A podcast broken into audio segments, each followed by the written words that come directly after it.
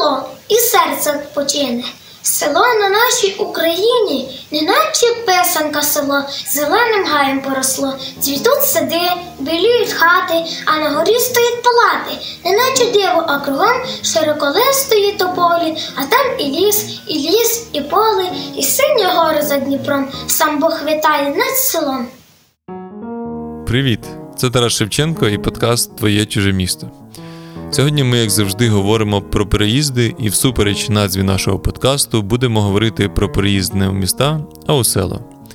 Ще досі ідеї Григорія Сковороди і Генрі Торо запалюють уми людей і спокушають їх покинути багатолюдні міста у пошуках розмірного тихого життя.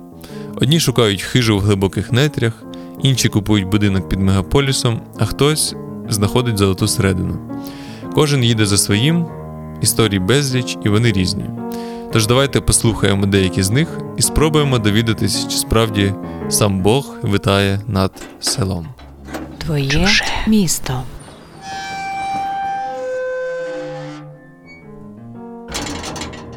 Ніби я приїду і там одразу буде, знаєш, такий будинок з Пінтерест. Нам пощастило, ми купили зразу хату з унітазом такі старі кролячі клітки, як під, як підставка для синтезатора.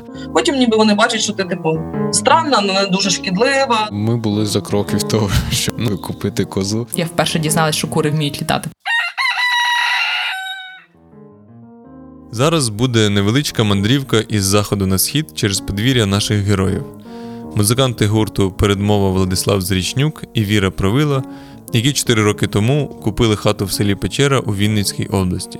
Психотерапевтка і активістка Оксана Олійник, що переїхала 8 років тому в село Христанівку в Полтавській області, і кінологиня та засновниця бренду Дарвін з аксесуарів для собак Марія Кобанова, яка живе вже близько року у селищі Малинівка за 30 кілометрів від Харкова. Привіт, Оксана Олійник, психотерапевтка, фасилітаторка, медіаторка голова громадської організації Живе село переїхала в 2013 році з Києва в Христанівку на Полтавщину. Я вже цю історію розповідала багато разів, і я вже, типу, приколююсь, що її можна розповідати дуже по-різному і з будь-якого кінця. Є такі загалом дві причини, які я сама вважаю причинами. Перше стосується мене, це те, що я почала помічати, коли я виїжджала за місто, що мені просто стає інакше, спокійніше, і було відчуття, що от хочу тут лишитися. Причому що це могло бути серед дороги біля куща кропиви. Ну тобто, це не те, що там в якихось е, красивих, якихось ландшафтних парках, просто в будь-якому місці під кущем. А другий момент, що була мала дитина яка посилювала тривожність. Наступало друге літо, і хотілося все-таки зробити так, щоб ми жили більш е, спокійне і врівноважене життя. І тому якось на перетині типу наявності дітей. Потреби в якомусь заземленні і появи дистанційної роботи Ореста на той момент якось прийшла ця ідея в голову. І я досі дивуюся, що ця ідея реалізувалася. Ну тобто була розмова перша, напевно, в кінці березня. А в червні ми вже купили хату і жили в селі. Ми стали читати форуми людей, які переселяються з міст в село. І е, на той момент це були форуми цього органічного землеробства, ці рядові помісті, оця вся тема. І вони їх прямо багато таких людей. Там прямо цей форум був по, по, по областям. Десь нас там на цьому форумі зачепила фраза про Полтавщину, що там такі люди, що ну вони любе стерплять. Ну тобто я не знаю, що там треба зробити, щоб вони прямо дуже радикально були проти. Що про якусь таку, ніби не те, що гостинність, але ну, типу, не не, не ворожість і не швидкість, не швидка реакція Полтавщини нас підкупило. Плюс ми хотіли б, щоб це було відносно близько до Києва. Ну у нас зараз три години відстань до Києва. І мені здається, це норм, хороше сполучення відносно. От І е, важливо було, щоб це був україномовний регіон. Ми хотіли, щоб діти росли в середовищі, де ну, всі навколо говорять українською, і це була не Західна Україна. Ну, Ми позвонили за номером і поспитали, чи можна ну, приїхати подивитися село. Там нас нагодували борщем, напоїли чаєм. Ну тобто показали трохи, бо це, це, це теж були люди, які переїхали з міста. Вони власне нас вивели на кручі, бо вони знають, чим городських беруть, я так розумію. От був акцент не на тому, як тут ефективно вести господарство, про те, як тут гарно. Ну тобто, ми влучили таким чином, і в нас насправді не було багато грошей, щоб їздити і ну, і вибирати. У нас була типу, старенька така машина, без кондюка, без нічого, маленька дитина, яку нема з ким лишити. Ми приїхали, ну типу була страшенна спека тоді, і ми зажарились, поки доїхали. І думали, блін, зараз приїдемо в село, і буде дуже класно. Буде ну зразу буде благодать. І ми вийшли з машини, була страшенна комарина атака. Нас просто зжерли комарі за секунду переходи від хати, ну від машини до хати. Ми фактично весь час ховалися в хаті у них і слухали про це в теорії. І тільки от по селу. Ем, Виїхали на кручі, а тоді е, вони почали водити нас по селу і показувати, що є з хатів. І е, оцю хату, яку ми купили, нам нам показали, що от вона стоїть порожня і вона велика і непогана. Але і люди там трошки вже її облаштували, ніби для сина купили, і там щось воду провели, якийсь кусок забора поставили, якісь такі речі, якийсь там напівремонт. Але вони ніби не прода... не продають, але можна спитати. От, ну, Оця мама, яка для сина купила, вона типу за дві хати звідси, і ми так ну, Пішли до неї, попитали, познайомились. Вона каже: Ну, е, я то не продаю, але якщо за ось такі гроші, типу, тоді це було 30 тисяч гривень, о, то я можу розглянути. Ну, Тобто в них якісь, так розумію, були свої фінансові причини це робити. От вони, Вона не дуже вірила, що ми за ці гроші погодимося її купувати. І в селі потім довго говорили, як нас сильно намахали, продавши таку дорогу хату. Ну, Нам пощастило, ми купили зразу хату з унітазом. Тому проблеми сходити в туалет чи там в душ не було. Вона, вона була буквально перші два тижні, поки ми повісили бойлер. Ну, в плані якогось душу. Ми були дуже задоволені і е, домовилися, що да, беремо. Малий дуже радісно туди вбіг, почав верещати. Ну, я думаю, що йому ехо сподобалося, але я на той момент ну, подумала, що дитині подобається ця хата. Треба говорити. Далі, звичайно, була історія про оформлення документів і всяке таке. От і інші карколомні пригоди пов'язані з цим. Але е, загалом в селі переважно так відбувається. Ти спочатку віддаєш гроші і поселяєшся, а потім потроху-потроху, залежно від того, на якій стадії готовності документи, вони готуються і відбувається цей акт прийому передачі, це там купівлі-продажу. Нам дуже пощастило, що ми приїхали з малюсінькою дитиною з київським стилем її виховання, і ми приїхали в червні. Тому це означало, що в мене не було роботи сильної в дворі чи на городі. Я ще в це не упоролася. Да?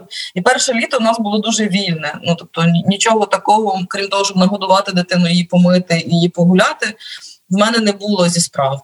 І тому, що ми робили, якщо з дитиною треба гуляти, це значить, що я йшла по по вулицям, як в Києві роблять, знаєш, і гуляють з людьми, ну, типу, з, з дитиною. Відповідно, ми там перезнайомилися з усіма дітьми, які стали за нами хмарою ходити. Вони всі тусили в нас в дворі. Ну тобто, ми дуже інтенсивно почали контактувати, тому що нас ну, в мене особисто було дуже багато на це часу, і я робила вроді те, що треба робити. Треба гуляти дитину. Я й гуляла. І відповідно там йдеш від хати до хати, то люди вже потрошку спочатку переглядаються, а потім виходять, а потім слово за слово. Потім ніби вони бачать, що ти типу странна, але не дуже шкідлива, там в чомусь не погоджуються, в цьому в чомусь ні. От, ну, Дуже вдало було, що ми реально проконтактували ледь не з усіма за перше літо по багато разів. Ну тобто кожного дня ми робили такий обхід села, і і, до всіх, хто хто нас запрошував, ми радо йшли, бо мені цікаво було, ну як в них в дворі все зроблено, бо в нас немає досвіду, як вони в хаті якісь питання вирішують, як вони там дивляться на ті чи інші речі. Там е, ну правда, е, ну на той момент ще дуже було ну, важко накласти оце е, бачення про те, як мають люди виховувати дітей. Знаєш, е, моє на місцеве. От і там було якийсь момент, був такий. З яким переїжджають, я вже бачу багато хто, і це мені здається, то мене прямо болить і і навіть трохи бісить, напевно. Коли приїжджають з місіонерськими, знаєш, такими замашками, типу змінити, освічити, типу, підняти рівень, бла бла бла. Ну тобто, от і, і я ну якби да багато робила зайвих років в цьому напрямку. Е, не скажу не без не без елементу внутрішнього засудження, знаєш, е, якихось е, практик. І і це це мене швидше знесилювало, ніж давало якийсь толк у цьому всьому. Тому це можливо якась така деталь, яку можна було б фіксити людям. Ну тобто, що б я їм хотіла сказати, перестаньте думати, що ви кращі за інших. що ви приїхали з міста і ви чимось краще, ніж ті, хто в селі, і що ви ну, хтось прямо чекає, що ви їм зміните, зміните свідомість. Запиту, блін, нема. Ніхто в селі не чекає і не просить, що ви прийдете і поміняєте їм свідомість. Ні. Єдине, що ми можемо, це, ну, як я собі вирішила, це ми можемо робити їхнє життя трошки більш радісним і ділитися тим, що ми любимо самі. От. І коли я ну, почала робити не заради них чи там умовних типу блага, яке я можу принести, а, а з того, що come on, я люблю читати людям книжки. Типу, моя улюблена книжка ось така. Не та, що буде корисна, типу їм. Да? А вона реально ну, прикольна. Я її читаю так, що мені самі кайфово і про це міркувати і гратися. Тоді я роблю. Е, в якийсь момент да, мені оці драматичні історії з життя допомогли переорієнтуватися на внутрішній добробут, який і допоміг типу, сформувати теж по-новому стосунки з, з, з місцевими людьми. Але є і, і періоди типу відчуження. Я я розумію, що в селі є така, принаймні в мене особливість, що чим менше я контактую з людей, тим більш не своєю я почуваюся, і тим ворожіша я, ну, типу, ну як не те, що я вороже стаю, але я собі починаю уявляти, як до мене ворожо ставляться через те, що я не контактую, тому що вони йшли якось не так подивились, не так привітались, не так щось.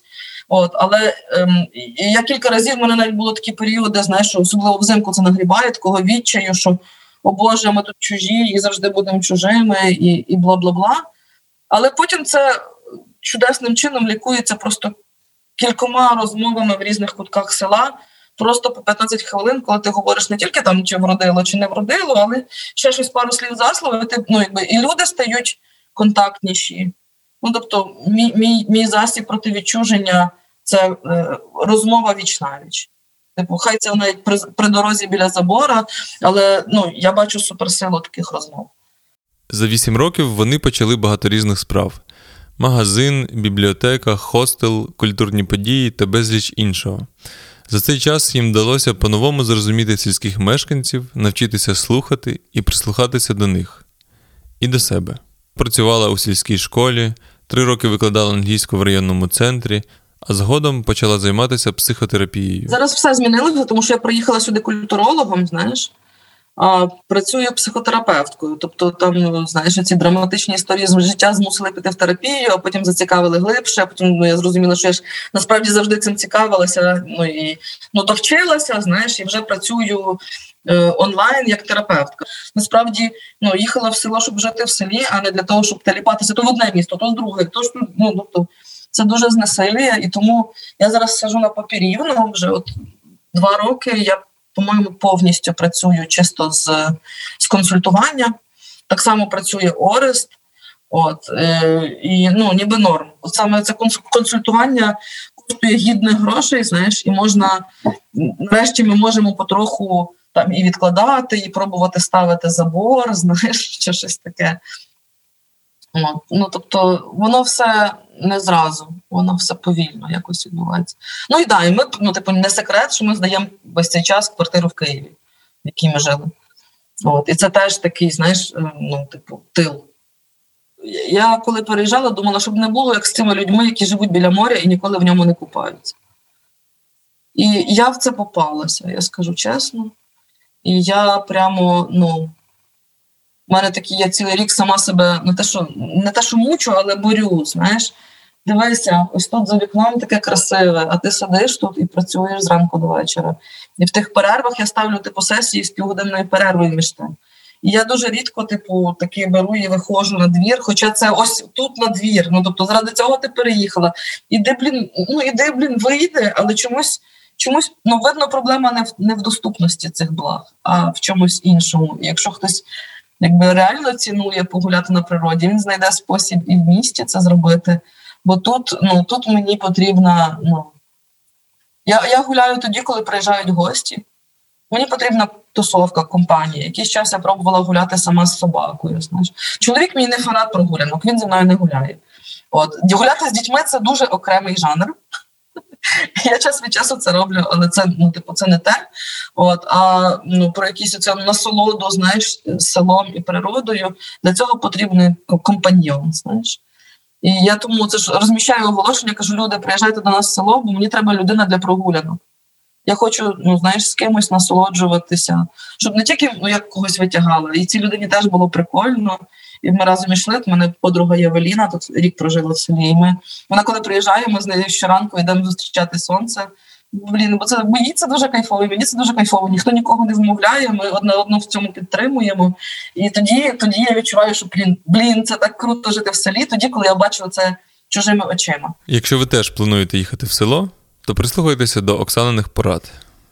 Моя чистосердечна порада, е, якщо ви хочете переїхати в село, ну їдьте в село, де вже щось робиться, де вже є люди, да, ви їх підтримаєте, вони вам будуть дуже раді, це буде дуже класно на старті.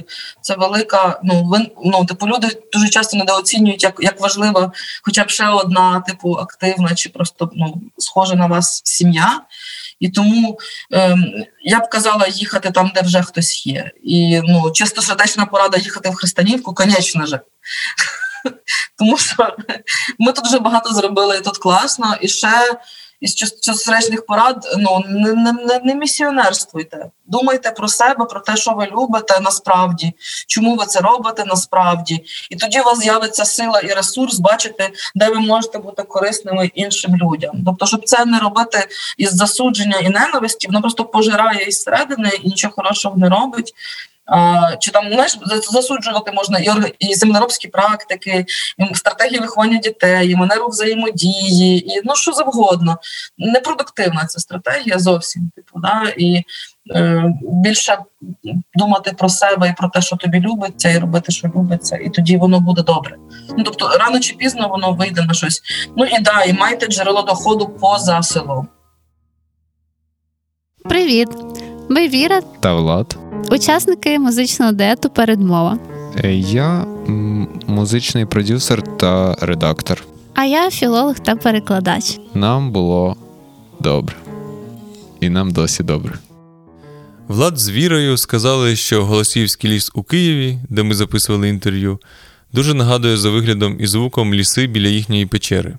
Тож не дивуйтеся, а уявіть, що приїхали до них у гості і пішли разом з ними на прогулянку слухати розповіді про їхнє життя у селі. Одного разу мама придбала книгу, яка називається е, Мандри України, і там збірка таких різних цікавих містечок, сіл чи просто хуторів, де збережені якісь історичні пам'ятки, і коротко розказується їхня історія. Ми почали мандрувати, досліджувати, і одного разу ось так ми з'їздили в печеру, і нам дуже там сподобалось, тому що там і річка, і ліс, і історичний такий контекст. Там протікає Південний Буг, там є скелі високі, що зрештою той будинок, де ми будемо жити, він теж на скелі. І там ця місцина оточена легендами, говорить про зв'язок Потоцьких з містикою, що там був палац, там в палаці жив, жила людина низького зросту, там був був цирк, там був перший кінотеатр, там був навіть, е, як виявили зараз, е, літак штучно зроблений. От уявіть собі, просто як був такий. Томчо Потоцький, е, і він е, сконструював літак, макет літака з мотоцикла. І він їздив по селу на тому літакові і лякав людей, сміявся з них. Ну, от було. То люди розважалися як могли. І ну, цей дух лишився, хоча Союз, звичайно, там переміг в певний час, і колгоспи процвітали, і взагалі раніше жилося краще, як кажуть місцеві сама ідея жити в історичному місті це взагалі перспективна ідея. Тому що ти не тільки до землі маєш якби таку перспективу бачення, так, що ти можеш там ростити, там можеш будувати, можеш там запрошувати друзів, таке інше, події робити. Ти ще й можеш ходити і роздивлятися, що є довкола тебе, і копати вглиб. І тому це був такий вибір.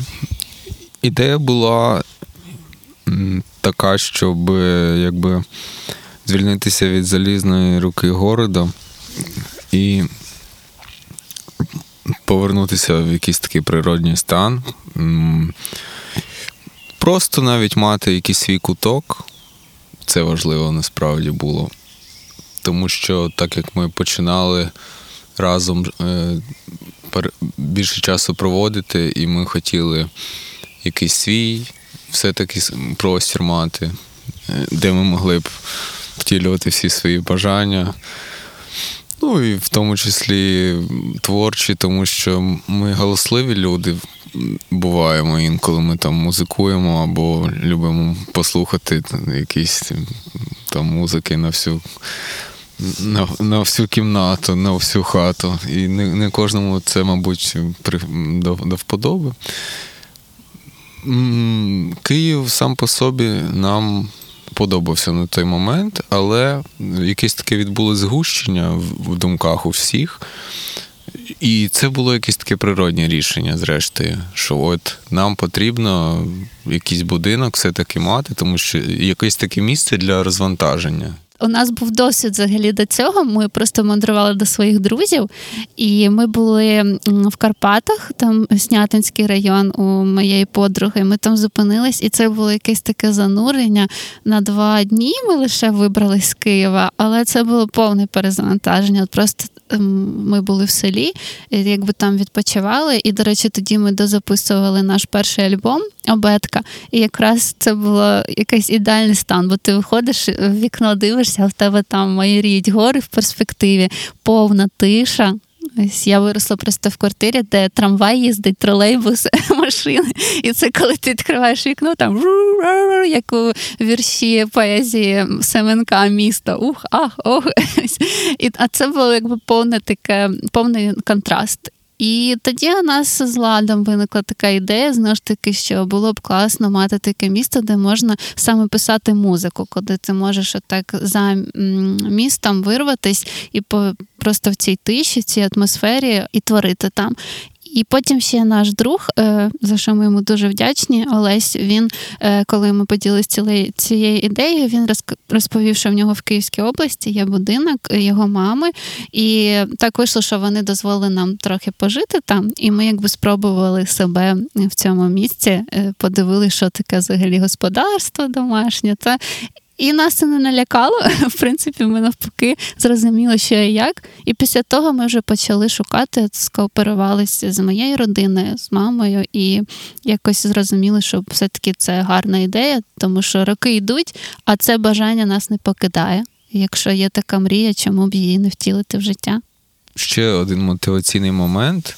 Я думаю, він знайомий для всіх е, хлопців які жили там чи росли в приватному будинку, які росли з, з батьком і там з дідом.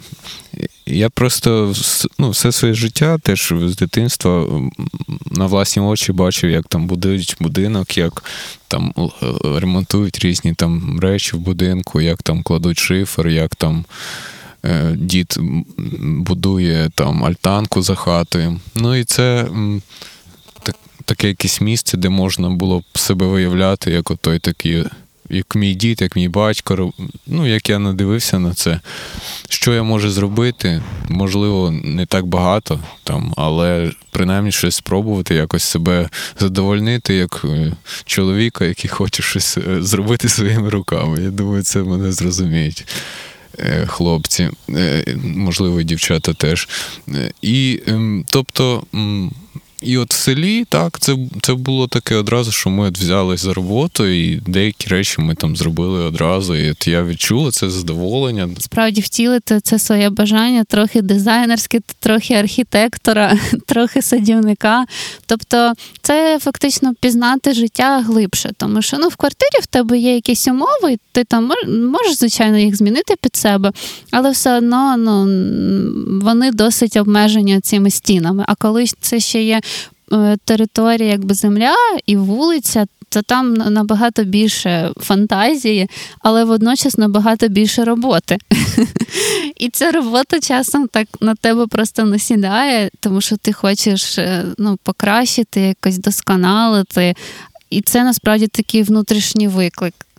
Насправді дуже багато всього, і це такий стан, що ну, якби ми вже там маємо цей будинок четвертий рік.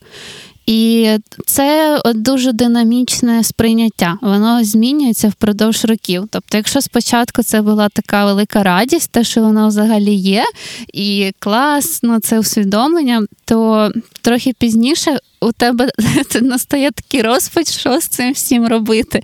Як ти можеш це все покращити, як досконалити? Розумієш, що ну, мрія то здійснилась, але з нею в тебе ще 1500 мрій, про які ти хочеш втілити, а воно не все одразу, не все так просто. Було викликом те, що ми мали е, усвідомити, що все не стається одразу, що це такий довгий процес, і треба змінити своє сприйняття цього. І взагалі, от як на мене, дуже важливо все-таки не забувати про ту початкову мрію, тому що у людей так часто буває. Спочатку ти про одне мрієш, а коли воно в тебе вже ось воно в твоїх руках, ти починаєш нити, що ага, це все не так от однозначно, не так все просто. І перестаєш цінувати те, що ти насправді ж його вже втілив. Ну, першопочатково сама ж мрія була це мати. І це такий от справді челендж, щоб от саме для сприйняття людського.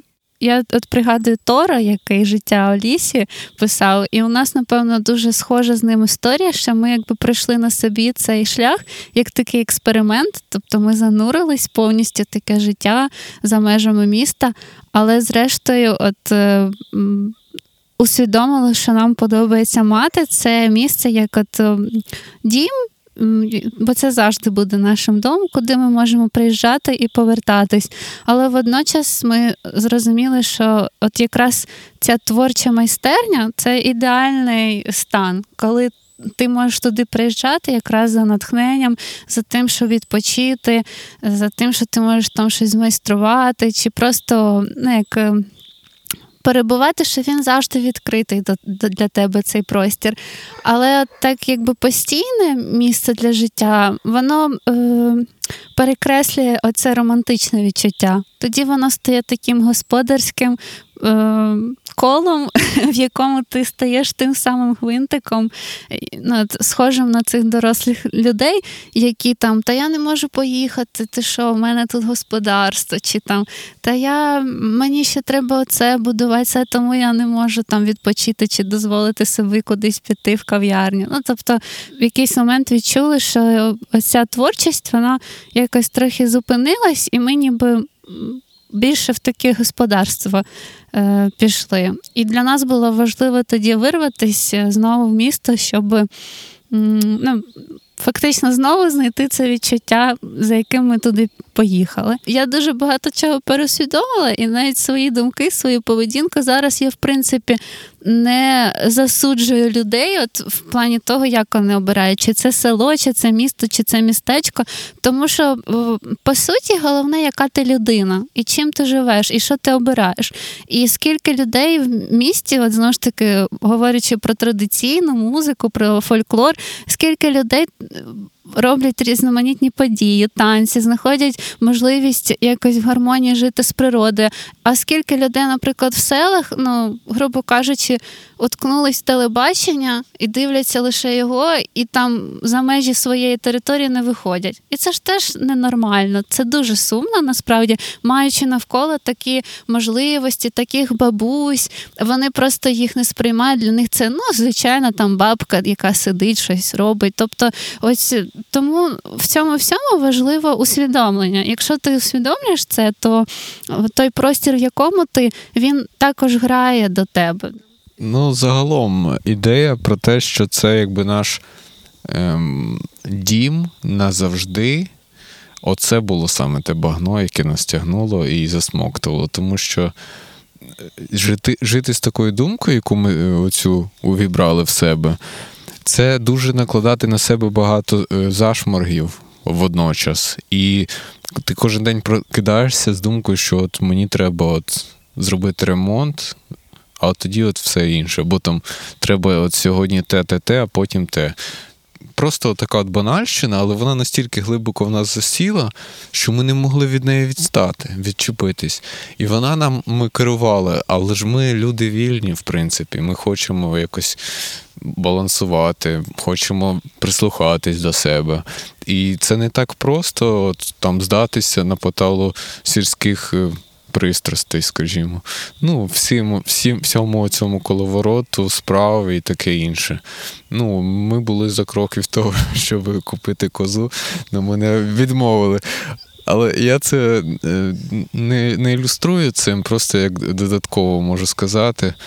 І коли ми розпізнали цю думку, це було таке просто откровення. Наскільки воно от нам муляло виявилось, що ми от ми можемо просто звільнитися цієї ідеї і вважати, от давай, Віро, будемо якось балансувати, щоб нам було добре там, де там, де ми хочемо бути, от в цей момент. І, І це працює для нас, принаймні зараз, поки ми якось зуміли. Якісь такі нові напрямки для себе відкрити, дати сили, енергію тим творчим штукам, тим своїм робочим речам. Ну і також можу додати, що печера для нас, е, як от в мріях, це справді, щоб це був відкритий простір.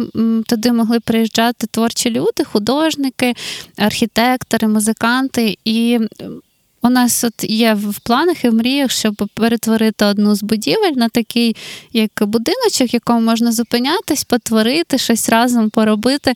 Знову ж таки, ми, мабуть, як і інші люди, які люблять от е, села і цікавляться темою життя за місто, сприймаємо це зараз як зелений туризм і як мистецькі резиденції, в яких можна перезавантажитись, створювати щось і простір, в якому можна бути разом.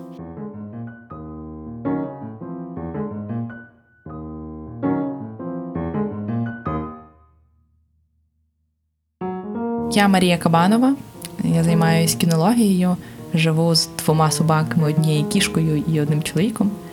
Е, і маю власний бізнес по виробництву амуніції для тварин. Приїхала в село з Харкова. Я рік тому, і от уже рік як живу серед лісу. Наша героїня не стала чекати того дня, доки не збирає мільйон для заміського будинку. Вона і без нього змогла приїхати в село, коли їй було лише 19. Я сама з Харкова, це в принципі місто мільйонник, але я жила в приватному будинку і завжди хотіла жити в приватному будинку. Е, і завжди хотіла мати багато собак. Я розуміла фінансові обмеження свої, по-перше. Е, розуміла, що в будинку будинок купити в центрі міста це дуже дорого. А будинок в селі абсолютно реально знайти за 5 тисяч доларів в поганому стані і відремонтувати. Це дуже дешеве питання лише в місті ну, в місті, яке наскільки воно далеко від міста. Бо чим ближче до Харкова, тим дорожчі будинки. Ясна річ. У нас виходить 30 кілометрів від Харкова, і це ніби далеко, але насправді я би орієнтувалась при переїзді більше не на дистанцію в кілометрах, а на транспортну розв'язку. Е, по-друге, я з дитинства виросла в дуже таких тусовочній сім'ї. Ми супер багато подорожували, і батько в мене з Криму. Е, відповідно, я звикла жити в наметах і в лісах, тому дуже хотіла переїхати поближче кудись до природи, аби жити не в центрі міста, а жити в лісі і мати можливість просто так відчинити двері і вийти в ліс з собаками гуляти. Я жила у Львові на той момент разом з чоловіком в університеті, вчилась в Українському католицькому університеті. Потім почався карантин, і ми повернулися назад в Харків. Е, ну бо сенс сидіти в орендованій квартирі і платити за неї. Але жити разом з батьками вже не хотілося, очевидно. Ми тоді були півроку тільки одружені і ну, взагалі не хотіли жити з батьками. Е, тому ми почали думати про те, куди би переїхати і знімати квартиру не хотілося в Харкові, бо чесно кажучи, в Харкові з орендованим житлом ще важче, ніж у Львові. І плюс у мене собака. То ми подумали просто зняти який-небудь будиночок старенький, роздовбаний на літо, просто і пожити в області. Е, і так собі вийшло, що мої родичі мали якраз будинок, який простоював, і вони хотіли його продавати. І це будинок в Малинівці, там, де ми зараз живемо. Ну от ми, власне, сюди переїхали просто пожити, а потім якось так вийшло, що живемо майже рік і лишаємось тут. Я так і не повернулася в університет, бо у мене на той момент були психологічні всякі проблеми. Я потрапила в психіатрію, в реанімацію з передозом від антидепресантів. Ну і переїзд в село він був таким собі реабілітаційним моментом, в тому числі.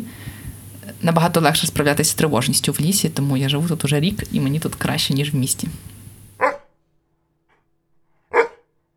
Я собі очікувала, що, по-перше, я зекономлю багато грошей, бо я не буду платити за оренду квартири а оренда в нас коштувала 5,5 тисяч у Львові однокімнатна. Е, Це перше очікування, яке провалилось, бо за буквально 5 місяців будинку ми вклали сюди 2,5 тисячі євро, е, бо ремонт. Е, Бо води не те, що не було теплої, води не було ніякої. Ми бурили скважину, аби отримати воду, і нам пощастило, що будинок, в принципі, недалеко від річки, Сіверський Донець, то вода достатньо близько до поверхні лежить. Ми насправді було дуже багато романтичних уявлень про переїзд, ніби я приїду, і там одразу буде, знаєш, такий будинок з Пінтерест, дерев'яний будиночок, е, там без шпалер, з пофарбованими стінами. Е, Я буду виходити на балкон, пити зранку чай і купатись на річці кожен день. А в реальності ми дуже багато працювали фізично. Е, І це те, до чого варто бути готовими, бо ну, треба або наймати людей, які зроблять все. Або дуже багато працювати самим, починаючи від рубання дрів на зиму, це таке найменше збід, закінчуючи там копанням скважин, переорюванням всієї території двору від бур'яну, від амброзії, яка заросла тут, купа всього. Тому ми трошки, звісно, були в шоці, коли переїхали перший раз, бо всі такі ілюзорні підліткові мрії вони розвіялись об реальність, але нам пощастило, бо мені дуже сильно допомагали батьки. Але було важко, правда, важко. Перша зустріч із місцевими буває різною, а вічливість на самому початку нічого не значить. Суть в тому, що моїх батьків ем, машина охоронного агентства, яка дуже схожа на поліцейську здалеку. Вона така біла, з синіми наліпками. І ем, ну, в мене дві собаки, одна з них вівчарка. А ще мій чоловік постійно ходить в військовій формі. Тому, коли ми сюди приїхали, нас помітили всі, взагалі всі.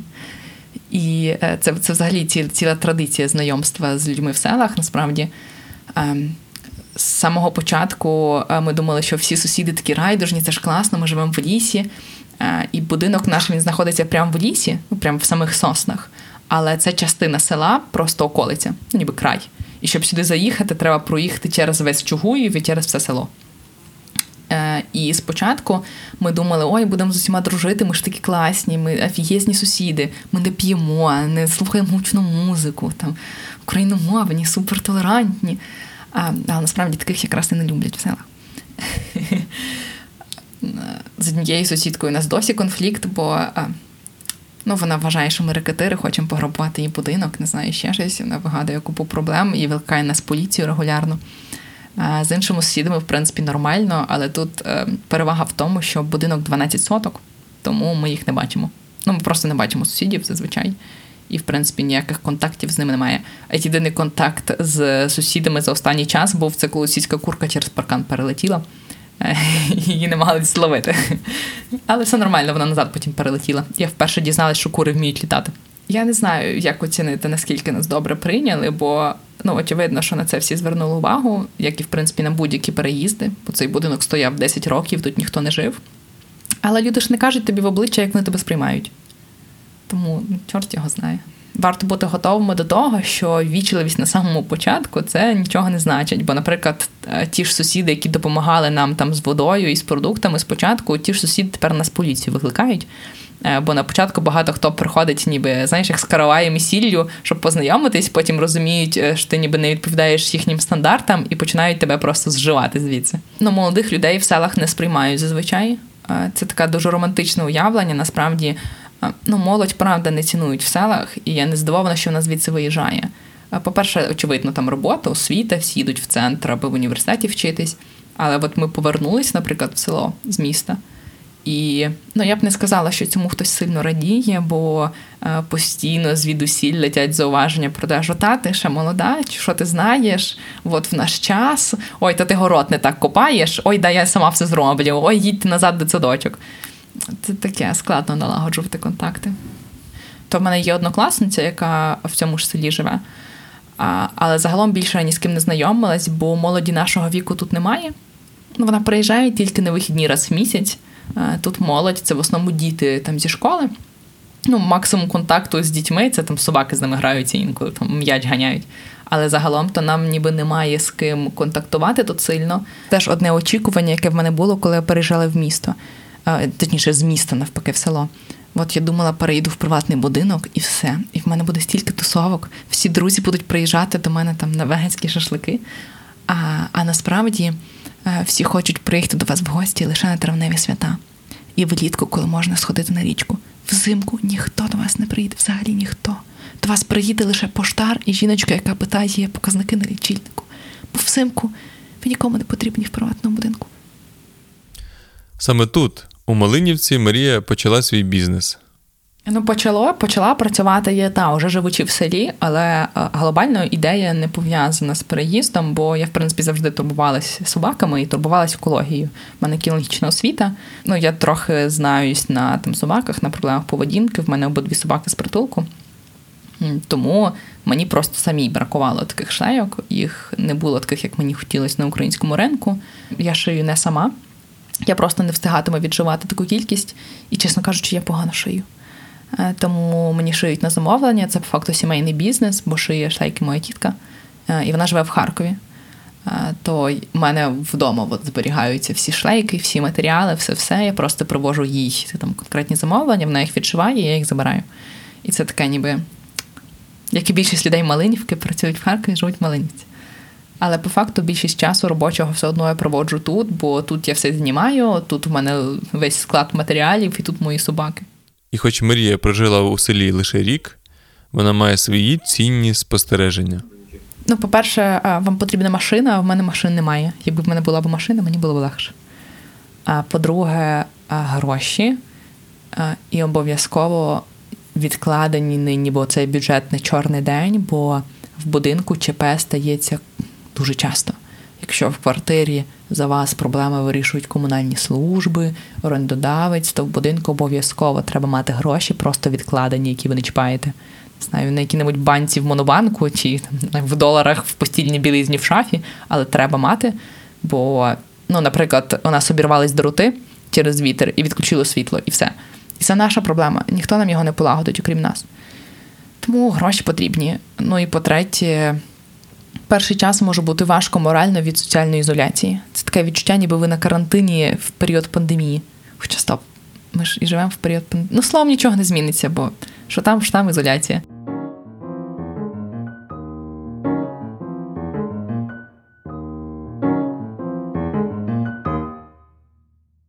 Дякуємо, що ви були з нами. А з вами був Андрій Левченко і вся команда Ficus Production. Це наш останній запланований епізод. Однак ми залишаємось з вами назавжди, допоки живе інтернет. Всі наші випуски ви можете знайти на Urban Space Radio, які невпинно допомагали нам у тому, щоб все виходило гарно, якісно та вчасно. Завдяки їм зібралася наша команда, і якби не вони, подкасту Твоє чуже місто зовсім не було би. Ми дякуємо всім гостям і слухачам за увагу і чекаємо від вас коментарів і поширень, наліпок серцями і всіх слів, що ви хочете сказати нам. Наша поштова скринька це Facebook та Instagram Urban Space Radio. Обіймаємо всіх міцно приміцно. Над епізодом працювали Марина Земськова, Олександра Проскура, Катерина Майборода, Надя Гульчук, Аліна Белобра, Іванна Шевчук та Наталя Патрікеєва. А редактор і монтажер епізоду і одночасно власник того голосу, який ви зараз чуєте, Андрій Левченко.